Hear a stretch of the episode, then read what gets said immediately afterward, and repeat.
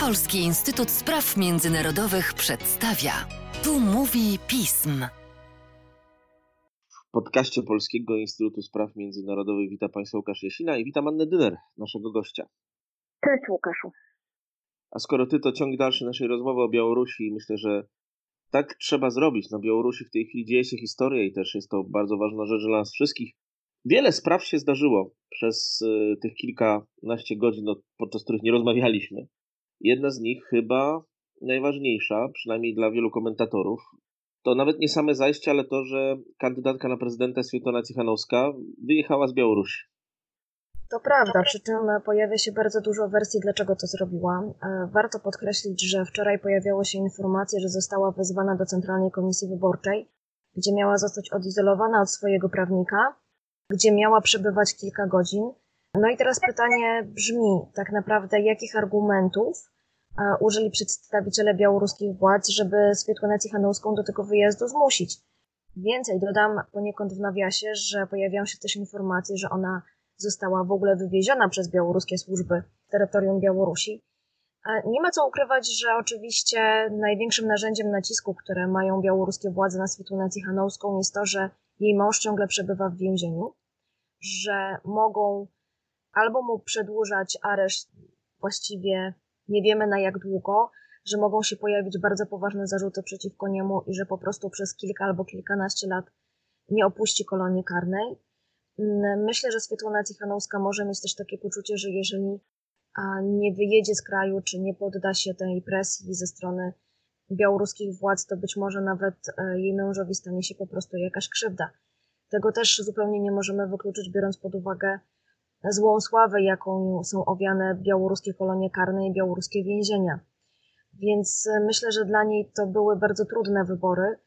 Sądzę też, że e, Pewnie białoruskie władze liczyły na to i spodziewam się takiej reakcji, że skoro ona wyjechała, to znakiem, że odrzuciła, państwo odrzuciło odpowiedzialność za protestujących.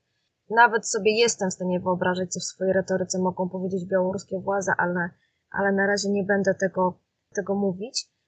Natomiast co ciekawe, jeżeli e, mamy kontakt z osobami, z Białorusinami, które wychodziły kolejną, którzy wychodzili kolejną noc protestować, Wiemy, że to nawet nie jest już protest tylko i wyłącznie za Swietłanę Cichanowską, to jest dużo szerszy kontekst. Przede wszystkim ludzie jednak wyszli z hasłem Muhadzi, czyli po prostu odejdź, które jest skierowane do urzędującego prezydenta, a ludzie po prostu domagają się zmian politycznych, co wskazuje, że zwyczajnie są zmęczeni władzą. I co też potwierdzałoby pewną tezę, która pojawiła się jeszcze przed wyborami, że Swietłana Cichanowska stała się takim symbolem, że akurat trochę mówiąc kolokwialnie padło na nią, ale że ludzie po prostu bardzo chcieli głosować na kogokolwiek, byle nie na Aleksandra Łukaszenkę. Więc na pewno ta sytuacja jest bardzo istotna, natomiast nie wiem, czy jest całkowicie kluczowa dla protestu. Trzeba też zwrócić uwagę, że Swietłana Cichanowska wcale nie stała na ich czele. Ona nie była taką liderką, która wzywała lud do wyjścia na barykady. Ona raczej po prostu wzywała do tego, żeby pójść bronić swój głos, ale wcale nie wykluczam też sytuacji, że, że również ją mogła przerosnąć skala protestów na terenie całego kraju. I to też jest niesamowita odpowiedzialność, dlatego że jakby lider opozycji, jeżeli taki by był, powinien sobie zdawać sprawę również z odpowiedzialności, które ponosi za tych ludzi, którzy wychodzą protestować na ulicę. To jest bardzo ważną rzecz i czekamy pewnie na pierwsze jakieś wystąpienie, oświadczenia pani Swietłany już na Litwie. Zobaczymy, co będzie mówiła, a tymczasem e, bez względu o na ile to... cokolwiek, bo pamiętaj Łukaszu, że jej mąż ciągle pozostaje w białoruskim więzieniu. Dokładnie to, co mówiłaś. Zobaczymy. Bardzo smutna sytuacja, ale na samej Białorusi dzieją się rzeczy jeszcze mocniejsze. Do późnych godzin nocnych protesty, o których pisałaś. Największe oczywiście w Mińsku, ale nie tylko w Mińsku. I to jest ta rzecz, która ciągle zadziwia niektórych ludzi, którzy myśleli, że się znają na Białorusi i zawsze przeciwstawiali Mińsk reszcie kraju. Tymczasem to wszystko, co się tam dzieje od przedwczoraj, całkowicie nie pasuje do takich teorii. Ja myślę, że nawet wszystko, co się tam dzieje, nie tylko od przedwczoraj, ale od ładnych kilkunastu tygodni, dlatego że wiece Swietłany Cichanowskiej w przeróżnych miejscach pokazywały, że jednak ludzie mają dosyć, że chcieli wyjść, pokazać swój sprzeciw, a teraz po prostu wychodzą na ulicę, być może dlatego, że, że przestali się bać, być może dlatego, że są już tak zdeterminowani, że mówią, jak wiele osób podobno mówi, że właściwie oni już nie mają niczego do stracenia. Mówią to nawet starsze osoby, które twierdzą, że no cóż, mają niewielką emeryturę i tak na dobrą sprawę to jest jedyna rzecz, którą, którą jakoby mogły mieć do stracenia, czyli de facto też nie mają specjalnie nic do, do oddania, do tego, żeby im zabrano. I myślę, że to jest największy fenomen tej kampanii wyborczej. To, że nie tylko Mińsk, nie tylko stolica, ale też e, inne miasta, co wskazuje, że naprawdę Białorusini e, są zmęczeni władzą, są zmęczeni tym, z czym muszą się zmagać na co dzień.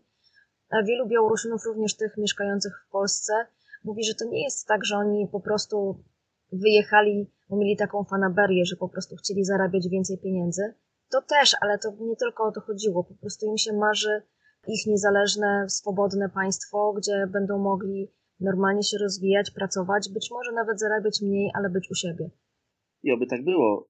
Pojawiają się coraz częściej informacje o tym, że na Białorusi wybuchają strajki, że w Brześciu wojskowi odmówili e, pacyfikacji manifestacji. Jak dużą możliwość weryfikacji informacji przychodzącej z Białorusi mamy? Prawdopodobnie pojawia się też wiele fake newsów. To prawda i to jest, dlatego trzeba być bardzo, bardzo ostrożnym. Nie ukrywam, że ja też pisząc na Twitterze często właśnie mówię, bo używam słowa mieli albo jakoby, dlatego że ciągle trwa blokada informacyjna Białorusi.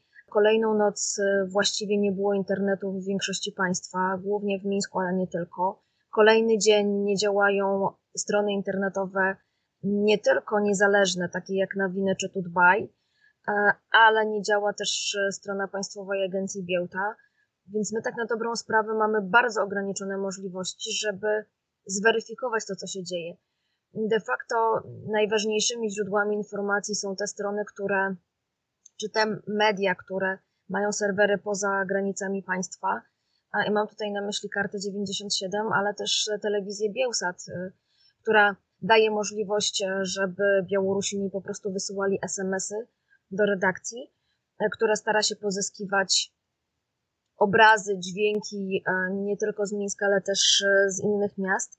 Natomiast, tak jak wspominam, w związku z tą blokadą informacyjną jest bardzo wiele niepewności. E, sądzę, że też ta niepewność może być celowo e, kreowana, dlatego że, tak jak wspomniałeś, kiedy nie ma możliwości zweryfikowania źródła informacji, to jest bardzo dobra pożywka dla wszelkiego rodzaju plotek, fake newsów, e, siania dezinformacji.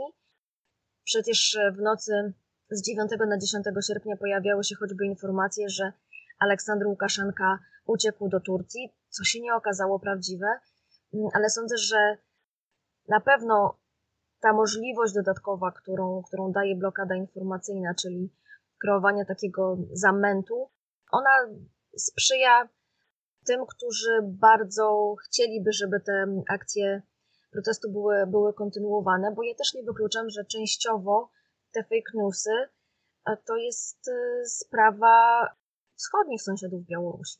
Myślę, że bardzo wiele spraw na Białorusi jest związanych ze wschodnim sąsiadem. I no tak, tego... tak. I do tego właśnie chciałem przejść, Aniu. Prezydent Putin pogratulował Aleksandrowi Łukaszence.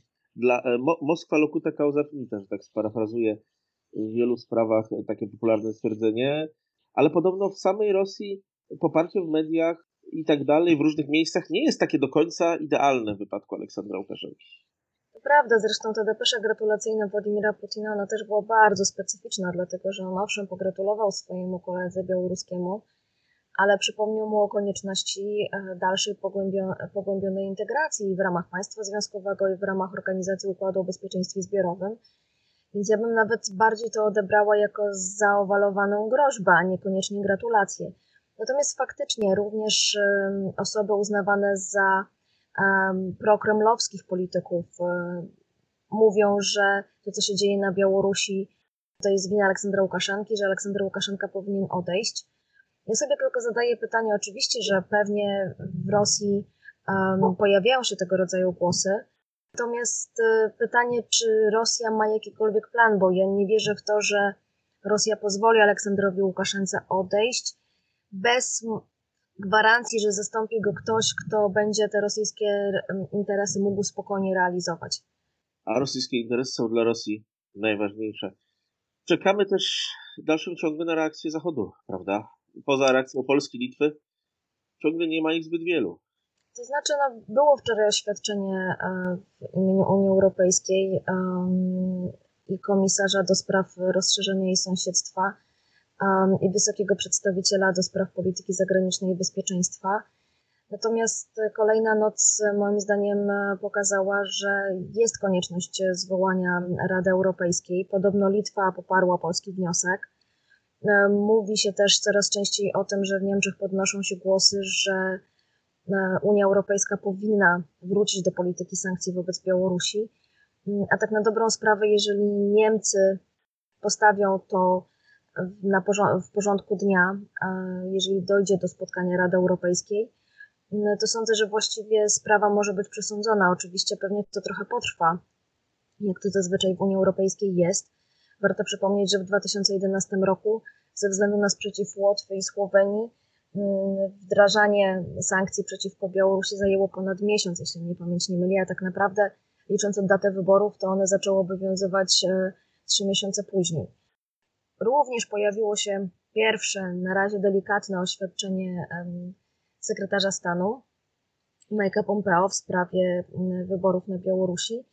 Więc y, mimo, że wcześniej państwa zachodnie raczej wstrzyma, wstrzymywały oddech, co też nie da się ukryć, dawało pewną szansę e, białoruskim władzom, tym razem już widać, że raczej przejść do porządku dziennego nad tym, co się dzieje na Białorusi nie można. Nie można, rzeczywiście nie można i będziemy o niej jeszcze rozmawiali. Aniu, wielkie dzięki za Twoje coverowanie spraw białoruskich. Trzymaj się. Dziękuję również. Wszystkiego dobrego.